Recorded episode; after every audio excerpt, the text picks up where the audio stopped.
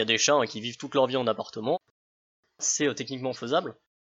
Souvent les gens me disent notre chat, euh, on peut pas l'empêcher de sortir, etc. Allez voir un petit peu ce que font les Australiens. Ils font des enclos à chats. C'est des systèmes de herses, etc. qui mettent sur les murs pour pas que leur chat arrive à sortir du jardin, etc. La solution un peu plus soft, c'est la solution du couvre-feu. C'est simplement de se dire bon bah mon chat il sort la journée, mais le soir je le rentre chez moi et il ressort le matin. Parce qu'en fait les moments où ils vont avoir le plus d'impact, hein, c'est euh, à l'aube et au crépuscule. C'est-à-dire là où la nature est souvent euh, très très active. Typiquement le matin, c'est les moments où les oiseaux vont beaucoup chanter, se mettre en avant, ils vont être plus vulnérables. Et le soir, bah, ils vont plutôt être en train de s'endormir.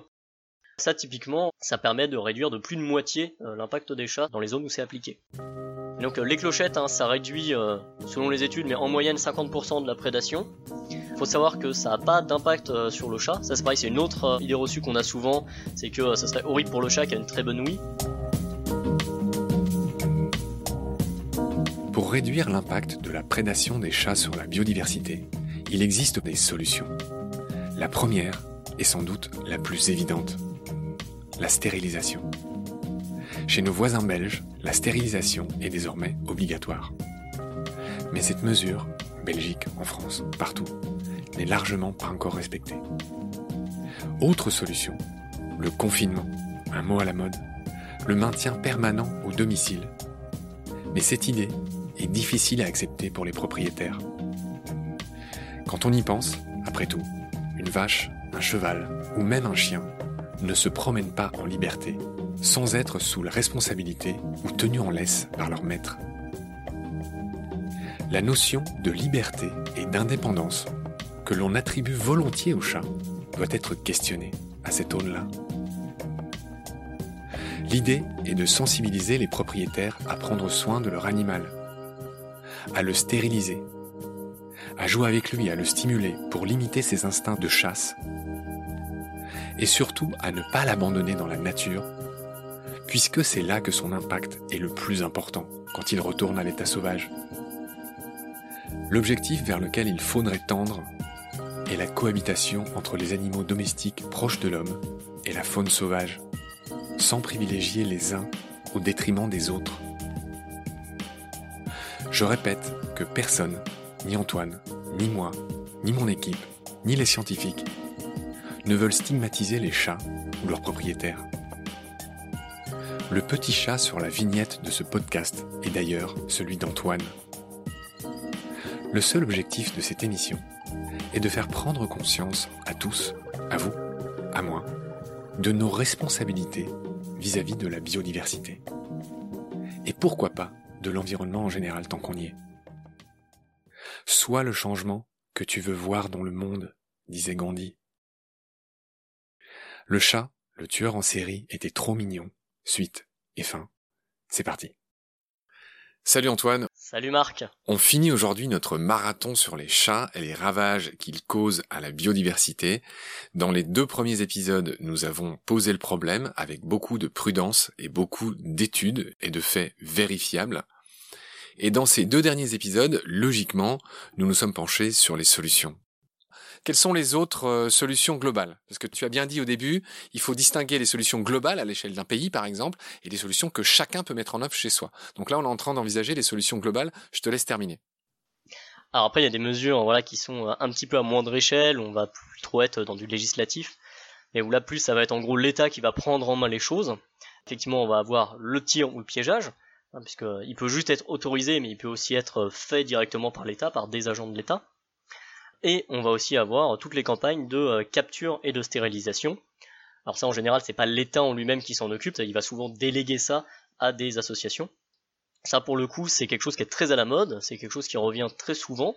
On voit beaucoup, en général c'est la solution un peu avancée par les gens. Euh, malheureusement dans les faits c'est une solution bah, euh, qui a très très peu d'effets. Parce qu'en gros, pour avoir un effet vraiment démographique, il faut qu'on ait plus de 75% de la population qui soit stérilisée pendant plus de 10 ans il y a pas mal de problèmes qui se posent, hein, puisque quand on va stériliser les individus, ils vont être moins territoriaux, donc on va avoir une augmentation de la densité.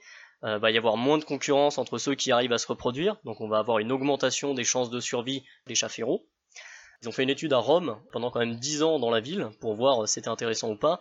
Leur conclusion, euh, je cite, c'est que contrôler la reproduction des chats domestiques sauvages, c'est un gaspillage d'argent, de temps et d'énergie.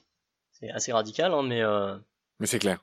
Concrètement, pour un effet euh, démographique, a priori, ça sert quand même pas à grand chose les histoires de stérilisation. C'est très important pour les chats des propriétaires pour ne pas créer de nouvelles populations sauvages, mais une fois qu'il y a des populations qui sont établies à droite à gauche et qui sont vraiment viables, en général, c'est quand même une solution pas terrible. Ok Antoine, donc on vient de voir avec toi les solutions globales, on a été très complet là-dessus. Euh, maintenant, il y a des solutions de bon sens que chacun de nous, chacun des propriétaires de chats peut prendre. Quelles sont ces euh, solutions toutes simples? Il y en a qui se euh, regroupent avec celles qu'on a vues plus haut. Simplement des choses qui pourraient être obligatoires, bon, on peut choisir simplement de les appliquer à son niveau. Voilà, faire stériliser son chat, c'est un peu la base. Euh, pareil pour le confinement ou notamment le couvre-feu, essayer de faire en sorte que son chat ne sorte pas trop la nuit, ça c'est un truc qui est quand même assez simple, qui est pas trop restrictif et qui peut avoir vraiment un bon impact. Hein, ça réduit à peu près de moitié les prédations. Et après on va aussi trouver pas mal de dispositifs anti-prédation. Donc ça ça va être notamment des clochettes et autre chose.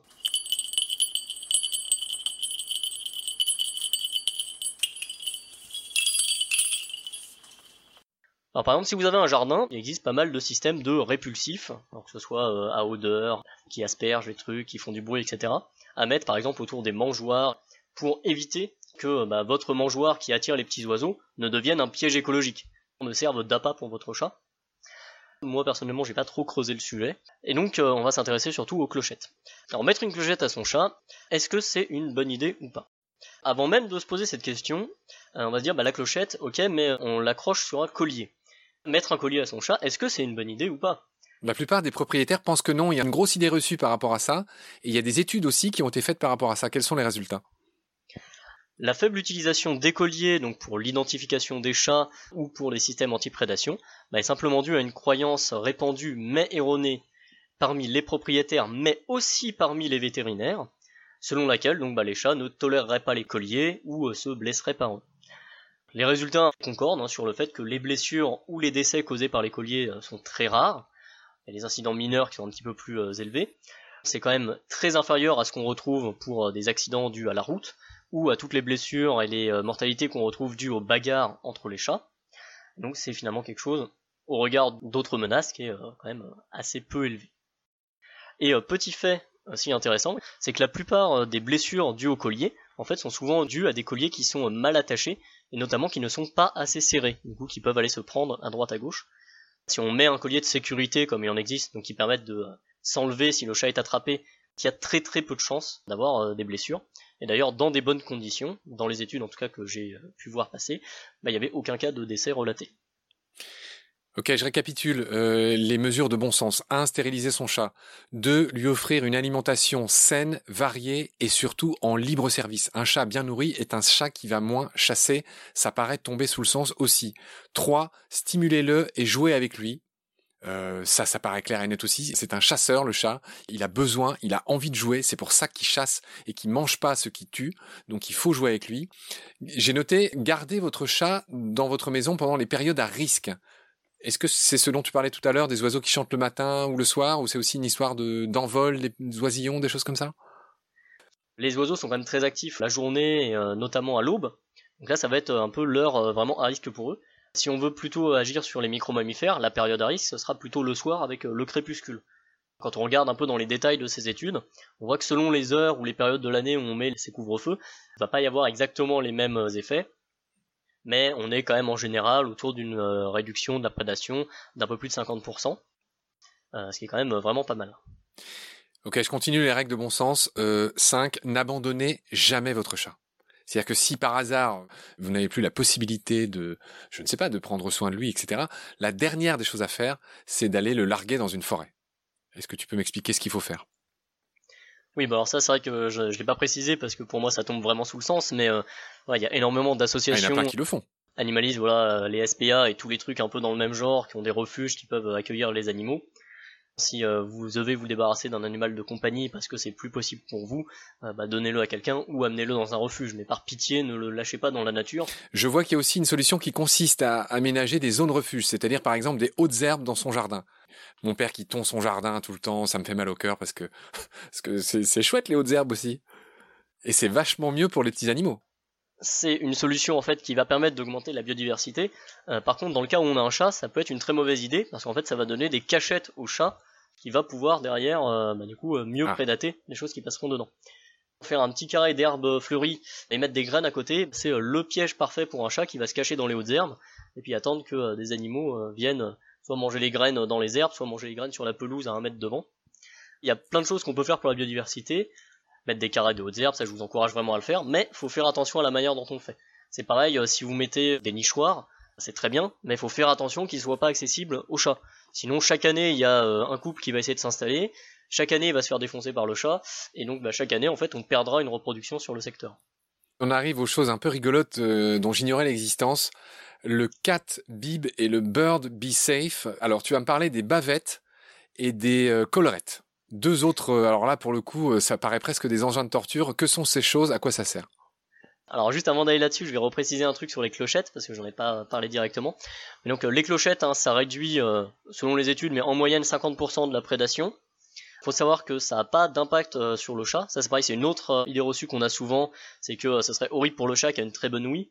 Voilà, le chat n'entend pas plus fort, il perçoit juste plus de nuances de son. Faut savoir que le volume sonore de la clochette ne peut pas blesser physiquement le chat, c'est pas assez fort.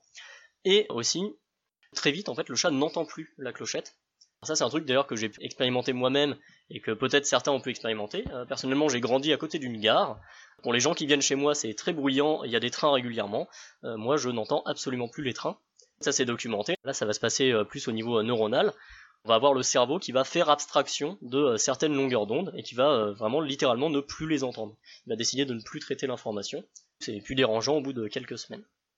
une fois que j'ai dit ça, je vais repréciser aussi que ça sert à rien de faire un tambourin à votre chat, hein, qui est une ou cinq clochettes, ça n'a aucune euh, différence. Et aussi, je vais anticiper euh, des remarques, c'est que euh, non, les chats n'apprennent pas à chasser en bloquant leurs clochettes au fur et à mesure du temps. Ça c'est pareil, c'est quelque chose qui revient souvent. oui, mais si je mets une clochette, de toute façon, au bout de quelques semaines, mon chat, il apprendra à chasser avec. Dans les études qui ont été faites, la prédation est diminuée quand on met la clochette et elle reste diminuée pendant des mois euh, à la suite. Pour revenir du coup sur les bavettes, euh, donc ça c'est d'autres systèmes, hein, parce que la clochette, euh, voilà, ça fait du bruit. Vous avez des systèmes comme ça qui s'attachent aussi sur des colliers.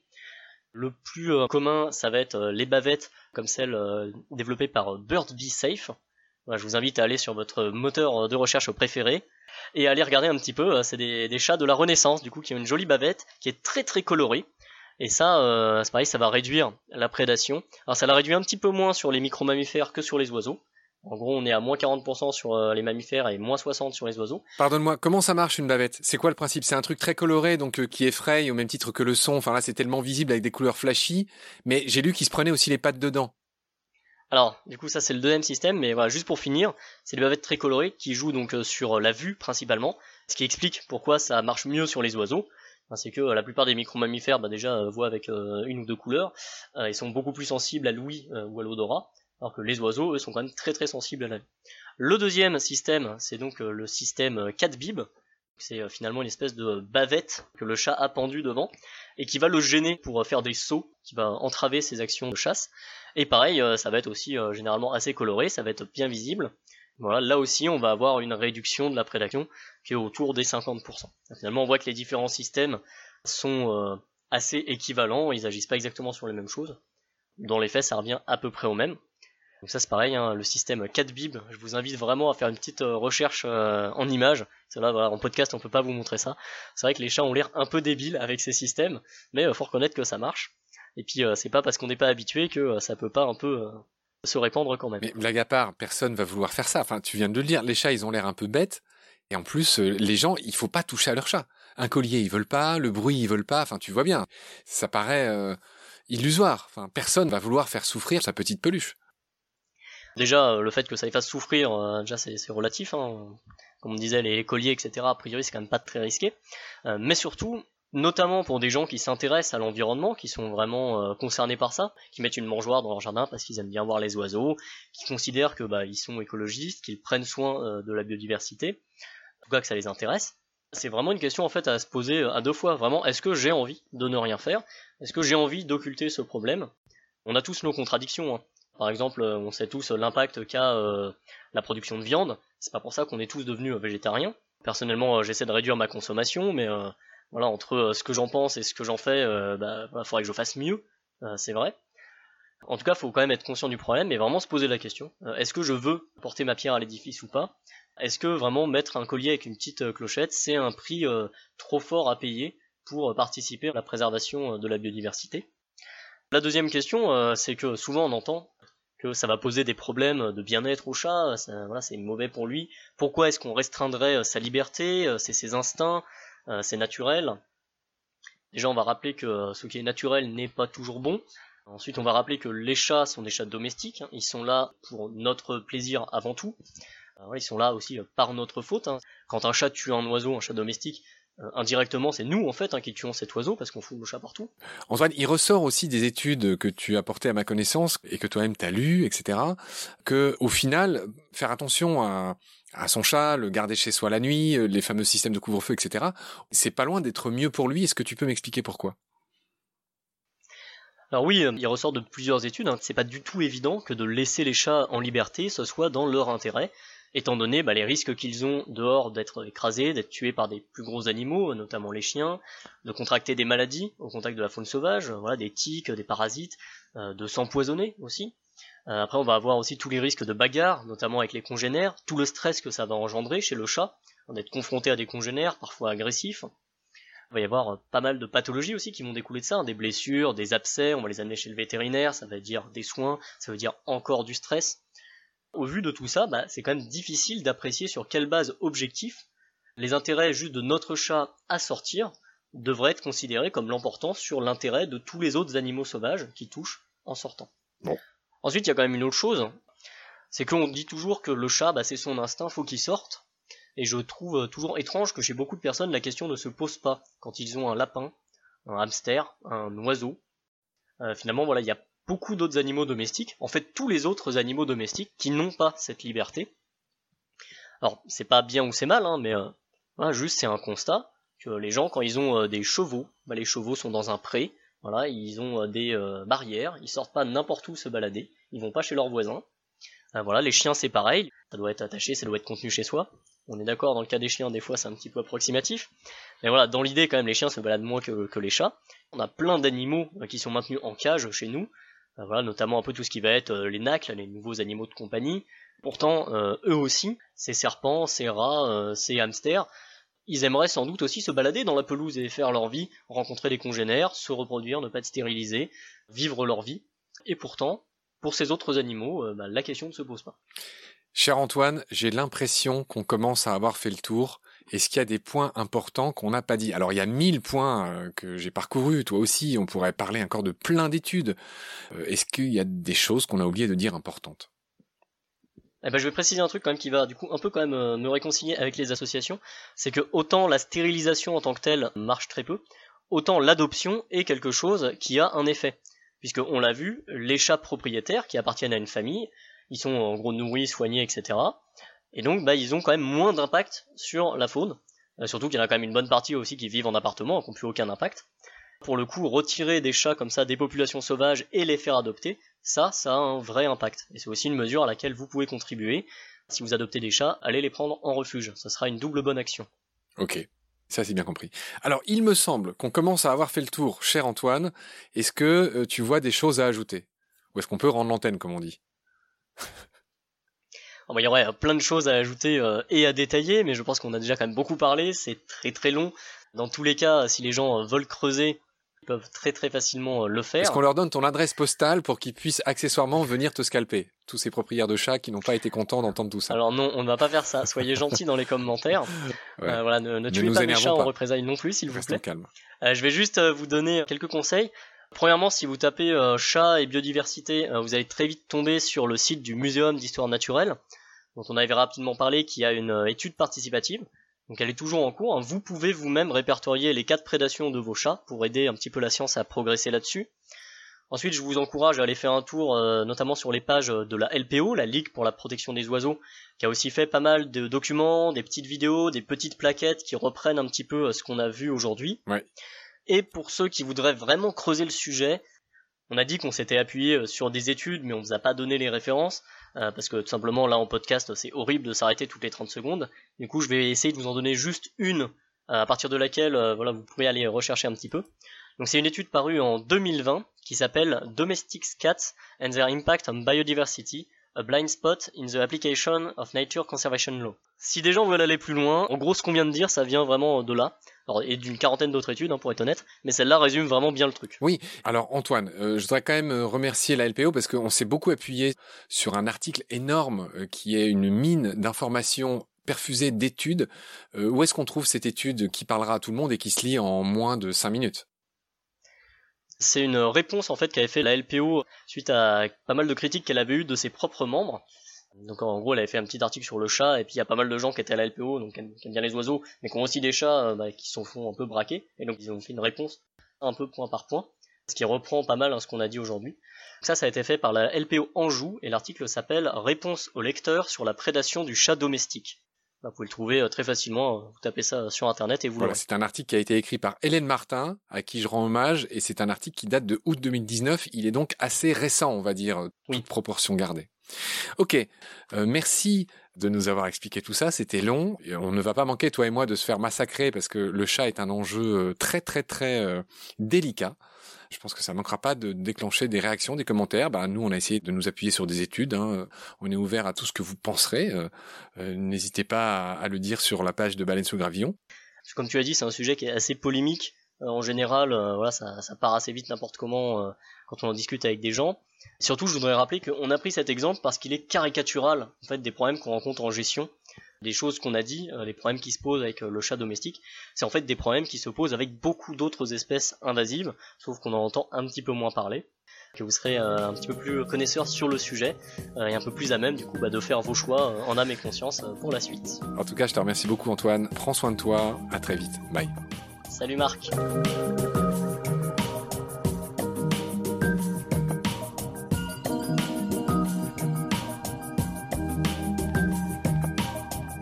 La fin de cet épisode. Merci de l'avoir suivi. Merci de partager le lien de Baleine sous Gravillon et de vous abonner si vous avez aimé. Des étoiles et des commentaires sont les bienvenus si vous écoutez l'émission sur iPhone. Celles et ceux qui le souhaitent peuvent aussi nous aider en faisant un don sur le site Tipeee. Merci par avance. Vos critiques, conseils et suggestions sont aussi les bienvenus sur la page Facebook de Baleine sous Gravillon. Je remercie mes équipiers pour leur aide précieuse ainsi que Félix Labande, l'auteur sud-africain de la chanson du générique. Je vous retrouve très vite pour un nouvel épisode. D'ici là, prenez soin de vous et ce qu'il y a autour de vous. Merci, à bientôt.